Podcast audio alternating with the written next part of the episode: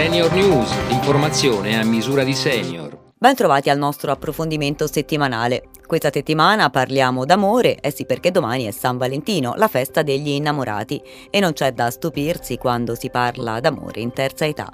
L'amore infatti non è un sentimento che si esaurisce con il tempo. L'empatia di coppia, la voglia di confidarsi ed essere complici, lo scambiarsi effusioni aiutano a mantenersi lucidi e vitali e ad avere una maggiore voglia di vivere. Non c'è differenza fra l'amore a 20 anni e quello dopo i 65, perché la felicità che si prova e la sensazione di benessere piacere che deriva dall'amore non cambiano con l'età. E a parlarci d'amore negli anziani è Eleonora Selvi, portavoce di Senior Italia Federanziani. Eleonora, allora possiamo davvero dire che l'amore non ha età?